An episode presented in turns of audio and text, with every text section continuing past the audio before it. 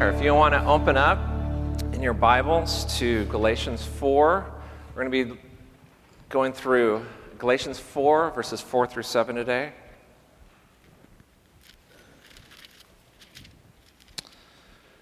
And it reads But when the fullness of time came, God sent forth his Son, born of a woman, born under the law, so that he might redeem those who were under the law, that we might receive the adoption as sons. Because you are sons, God has sent forth the Spirit of His Son into our hearts, crying, Abba, Father. Therefore, you are no longer a slave, but a son, and if a son, then an heir through God. You know, um, I love surprises, and uh, I'm the kind of guy that doesn't even want to um, watch movie trailers, right? Because there might be something in there that gets revealed that, uh, that will spoil it for me. Now, uh, my son, on the other hand, is super excited. I'm too, but is super excited about the new Star Wars movie. And so he is watching everything he can, right, Logan? He's watching everything he can to get more and more information on it. So there's tons of these videos on YouTube that just break down frame by frame, and they stop and they say, "What's that up in the corner?" I said, "What planet are they on? Who's that? Who's that?" And he watches these things, and he and he loves it. Him and Ian, uh, they they were watching them yesterday, and he comes up to me and he's he's excited. He's, "Dad, do you want to know about this? Do you want to know about that?" And I'm like, "No, I don't want to know. I want to be surprised." And he's like, "But Dad, but this, but this planet, but this this thing." And I'm like, no. I'm like, la, la, la, la, la, la. Keeps on, keeps on. I'm like, you're grounded. Go to your room. I'm not what you would call a big planner either. Uh, and that works out pretty well for me in that if you don't plan real well, you get a lot of surprises, right? Growing up, I would have never imagined that I would be up here preaching a sermon. Surprise! God had other plans. I didn't want to know the sex of my children before they were born. And so we had already had two girls, and uh, the third one was coming. And it was very similar to the other two pregnancies. And so we just figured, okay, there's another girl coming, right? Surprise! It was a boy. These are the good surprises. Now, Michelle, Michelle's a planner, right? She doesn't like surprises. So uh, I kind of drive her crazy sometimes, I think. Uh, you know, I'm in charge of the bills, and so, hey, I forgot to pay the electric bill. Surprise! she plans our vacations, and uh, not me. And so part of the vacation for me is just, uh, you know, having the surprise of, or not having to plan the vacation is part of the vacation for me. Uh, so I get to be surprised, and she keeps us from being stranded in airports, right? We're a good team not wanting to be surprised, not Michelle not wanting to be surprised, works out pretty good because if you think about it, planning a surprise takes a lot of planning. And so that's not my department. But there is one thing that I have planned, and that was my wedding proposal. Michelle and I started dating at 15. You can see a picture of us here. This is actually our very first date. And my dad was somewhere uh, with his camera, and he took a picture of this. And I'm very glad that I have it today, but at the time I was like, this is kind of creepy, right? but he was very proud. Um, and so we started dating at 15. We were high school sweethearts. Before we could even drive, we started dating. And I remember it was Christmas time, and I went to buy Michelle some, some expensive piece of jewelry, and I'm in the jewelry store, uh, and I started thinking about it, and I'm like, you know what? I could put this money towards a wedding ring. And that's what I did. I I put it back and I started saving and I started planning. And um, we'd been dating about five years, and we were both still in college, which was hard. Um, we wanted to get married, but there was a lot of things in the way, a lot of planning that had to be done, a lot of things that needed to be accomplished. Um, it was tough, and I don't recommend it. We even agreed not to talk about those kind of conversations. Well, wouldn't it be great when we're married? It becomes difficult, right?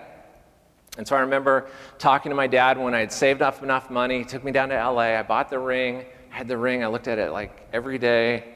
And I, and I remember uh, when the fi- uh, going out to, to talk to her dad. I took the day off work. I drove out to Palm Springs. I went and asked for permission, did all that kind of stuff.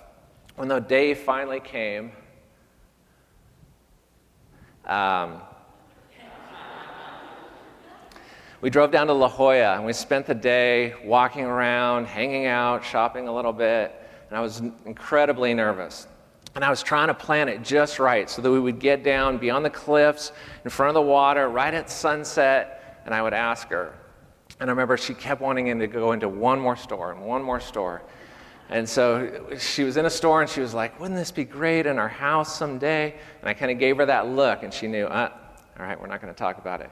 So we went down, we went to the shore, um, overlooking the ocean. It was sunset, it was perfect. I got down on one knee, um, fumbled around for the ring. And there was actually some people that were down there and uh, they kind of gathered around us. They knew what was going on.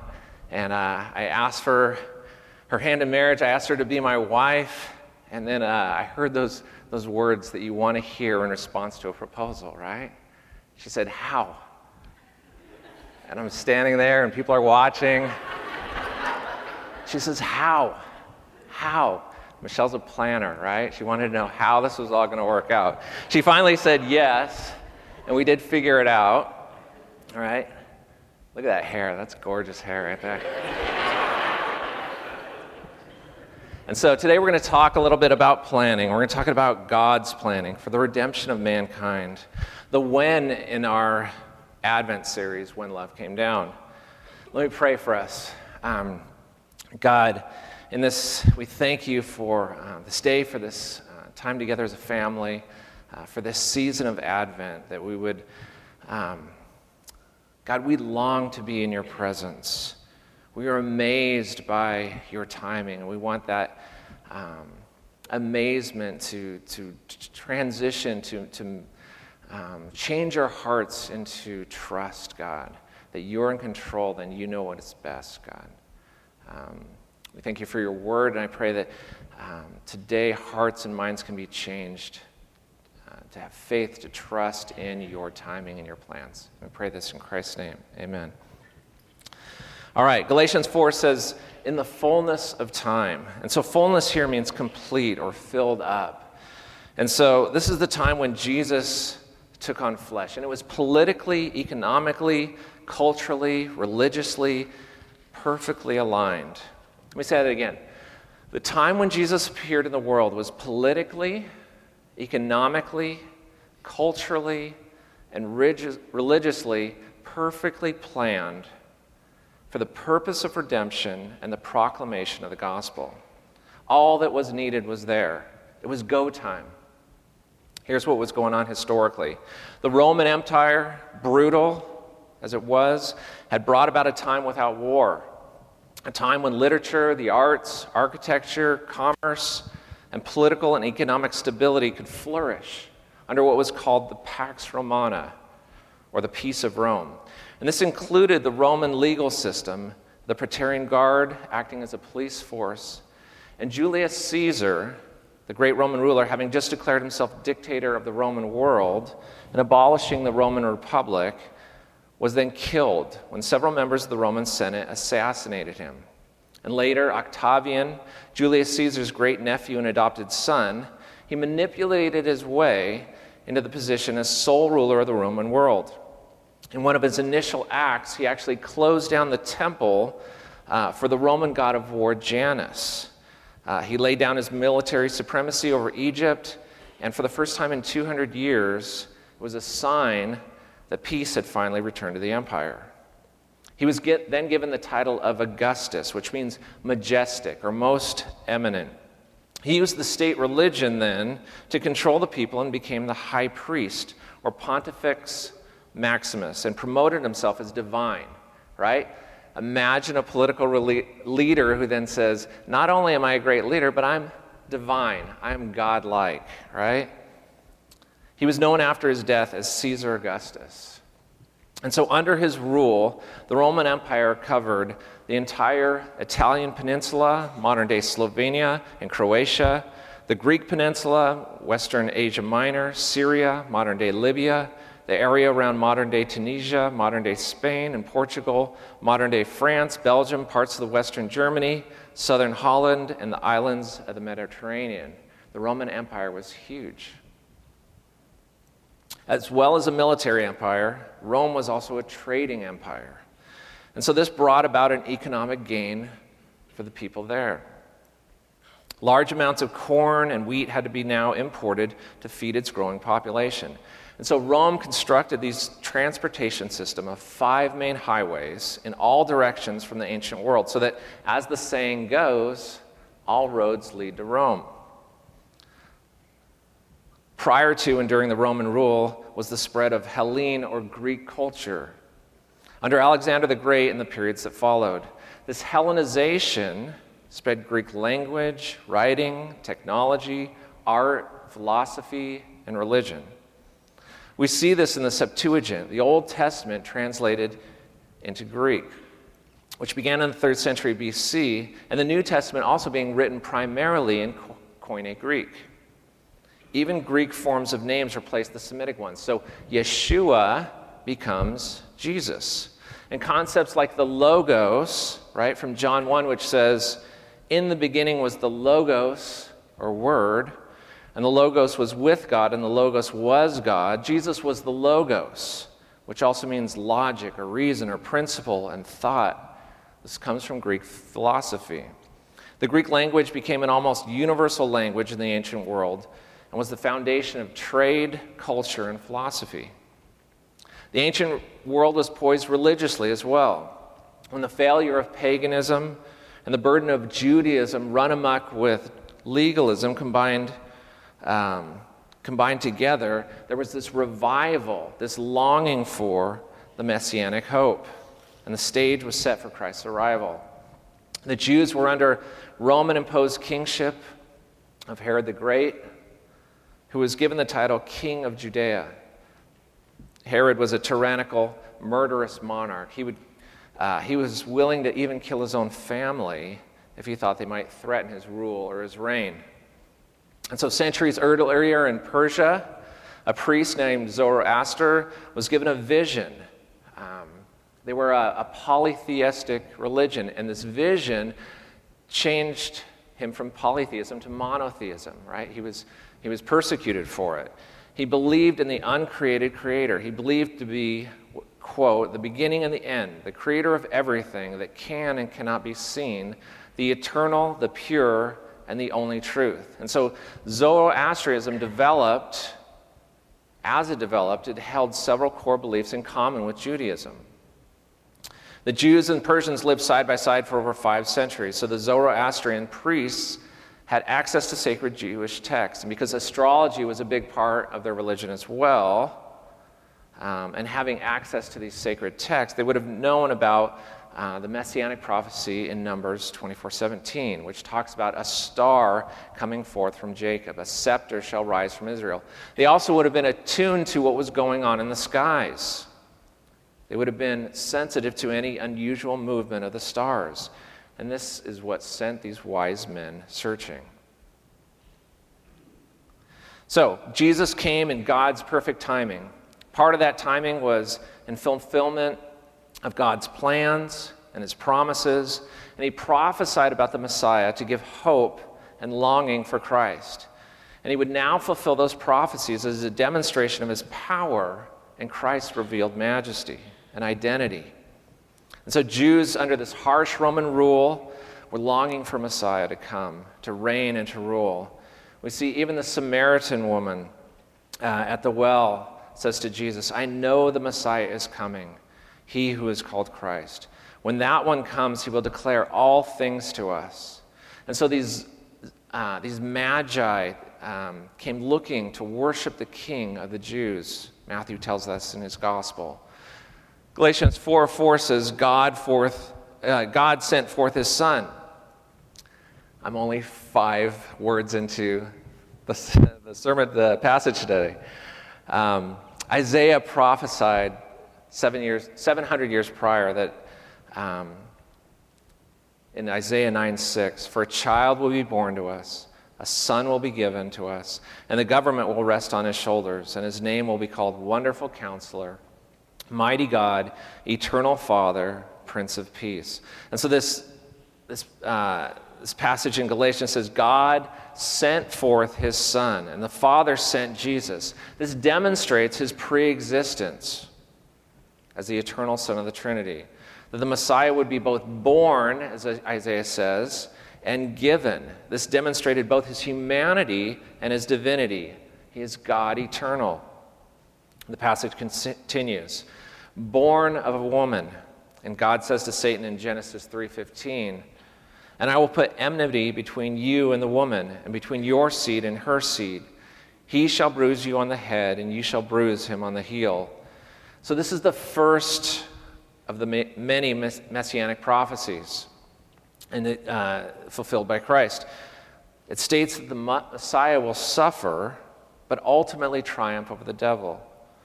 And that through God, and though God could have come in many ways, he comes to earth as all mankind has, be, uh, apart from Adam. He's born of a woman. Paul uses born of a woman here in contrast to the, um, the genealogies that were given at the time that were a succession of men. Jesus, unlike all mankind, was born without a man, but by the power of the Holy Spirit, again fulfilling Isaiah 7:14. Therefore, the Lord himself will give you a son. Behold, a virgin will be with child and bear a son, and she will call his name Emmanuel. Emmanuel means God with us.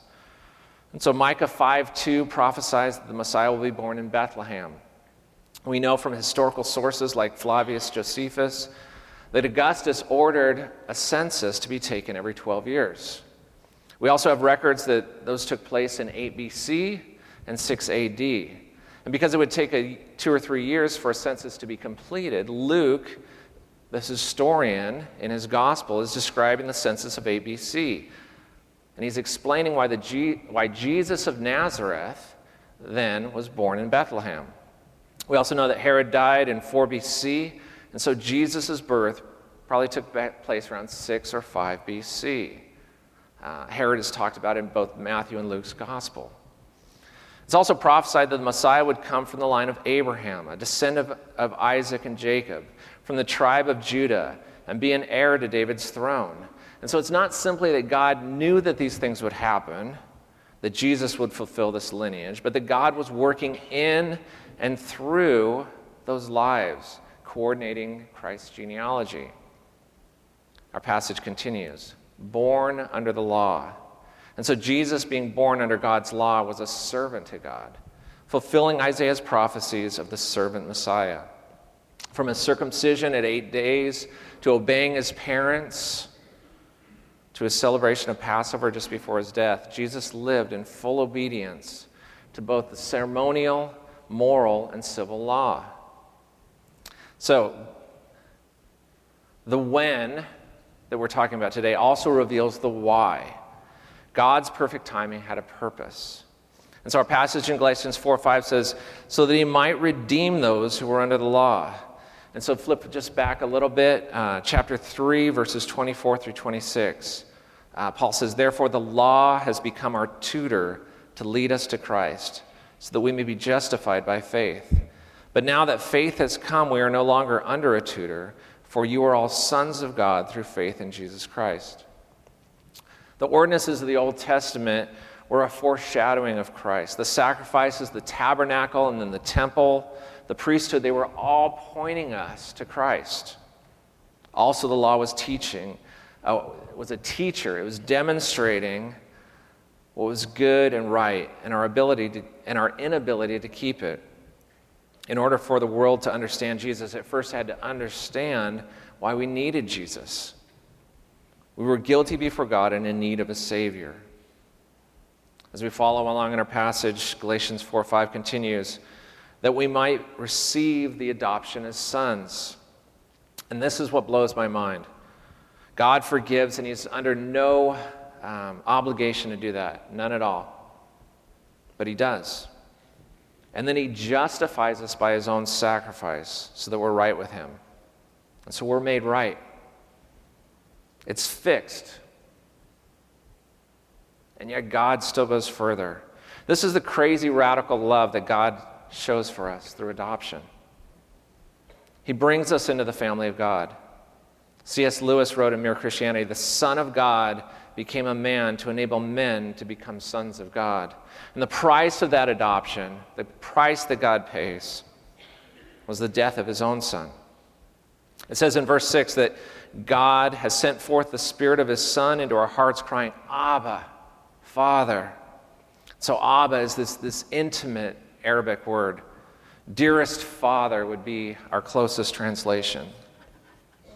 And so, the name of God was so sacred in the Jewish world, in the minds of the Jews, that it wasn't even spoken. And yet, here is Jesus calling out to the God of the universe, the Holy One, Abba. And Paul says here that because of the Spirit of Christ residing in each one of us who believe, we too have that intimate connection with God the Father. So we are no longer slaves, but heirs of God and co heirs with Christ. Romans 8 17. This passage is the perfect Advent passage, and it takes us from Christ's birth to being heirs with Christ. And Advent comes from the Latin adventus, which means coming. And it's usually associated, or was associated, with the coming of a king. And so it comes from the Greek word parousia, which the New Testament uses to refer to Jesus' second coming, actually. Advent for Christians then is a time of preparation to meet the king through repentance, prayer, and worship. And if you follow the news, if you've been watching what's going on, it's not been good. Last couple of weeks, and this week especially, we've seen loss of life, acts of evil. It can be overwhelming. The response from our leaders, the response from the culture can be depressing, lead us to despair. But God has provided the remedy in Advent. Advent is good news in the midst of all the bad news. So, what's Advent really about? It's more than just a countdown to Christmas. Advent has been historically when Christians focus on God's redemptive acts in history through his first coming and the hope that Christ is coming again. The incarnation of Christ and his promise to come again in glory to judge the living and the dead.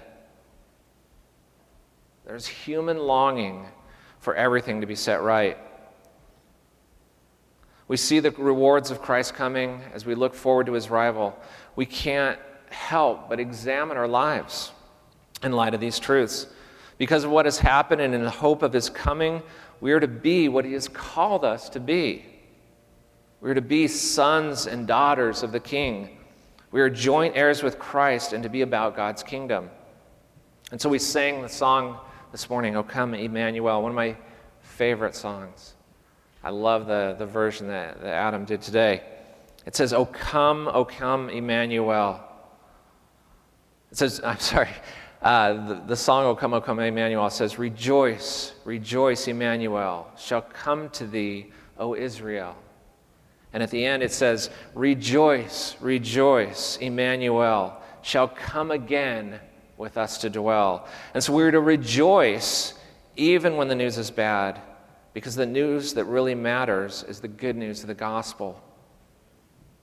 God has dealt with sin and evil by coming in human form, humbling himself, being a servant, obedient to the point of death on a cross, bringing our salvation.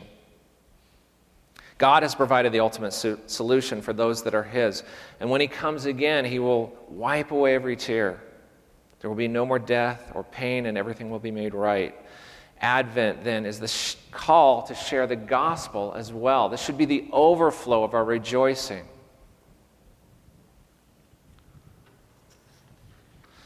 And we see that God has prepared in His perfect timing a great opportunity to share the gospel.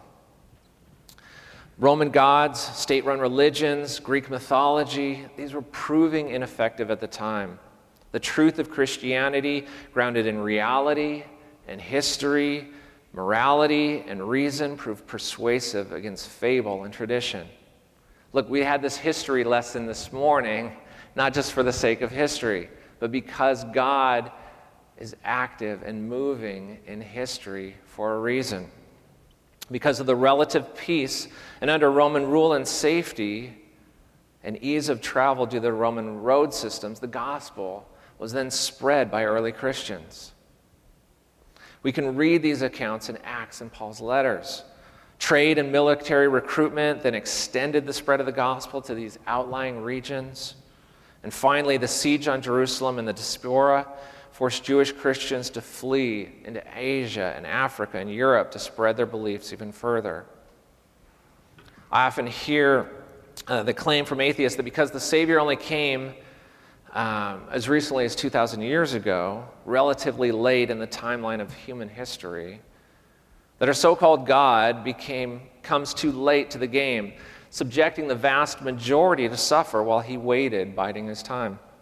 On the other hand, they often argue as well that they might have reason to believe if God had just revealed himself not to an ancient culture of um, an oral tradition and primitive writings, but why didn't he come in the YouTube age, right? Why didn't he come in the video age? Well, which is it? Is God mistaken for sending Jesus too late or too soon?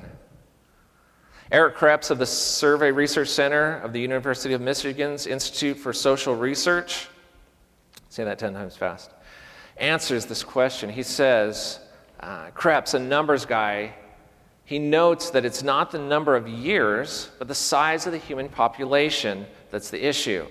The Population Reference Bureau estimates the number of people who have ever been born is about 105 billion. Of this number, only about 2% were born before Christ came to earth. It's interesting. Here's a quote from Krebs. He says, So, in a sense, God's timing couldn't have been more perfect. If he'd come earlier in human history, how reliable would the record of his relationship with man be? But he showed up just before the exponential explosion in the world's population. So even though 90% of, of humanity's timeline had passed, only 2% of humanity had previously been born. So 98% of us have walked the earth since the redemption.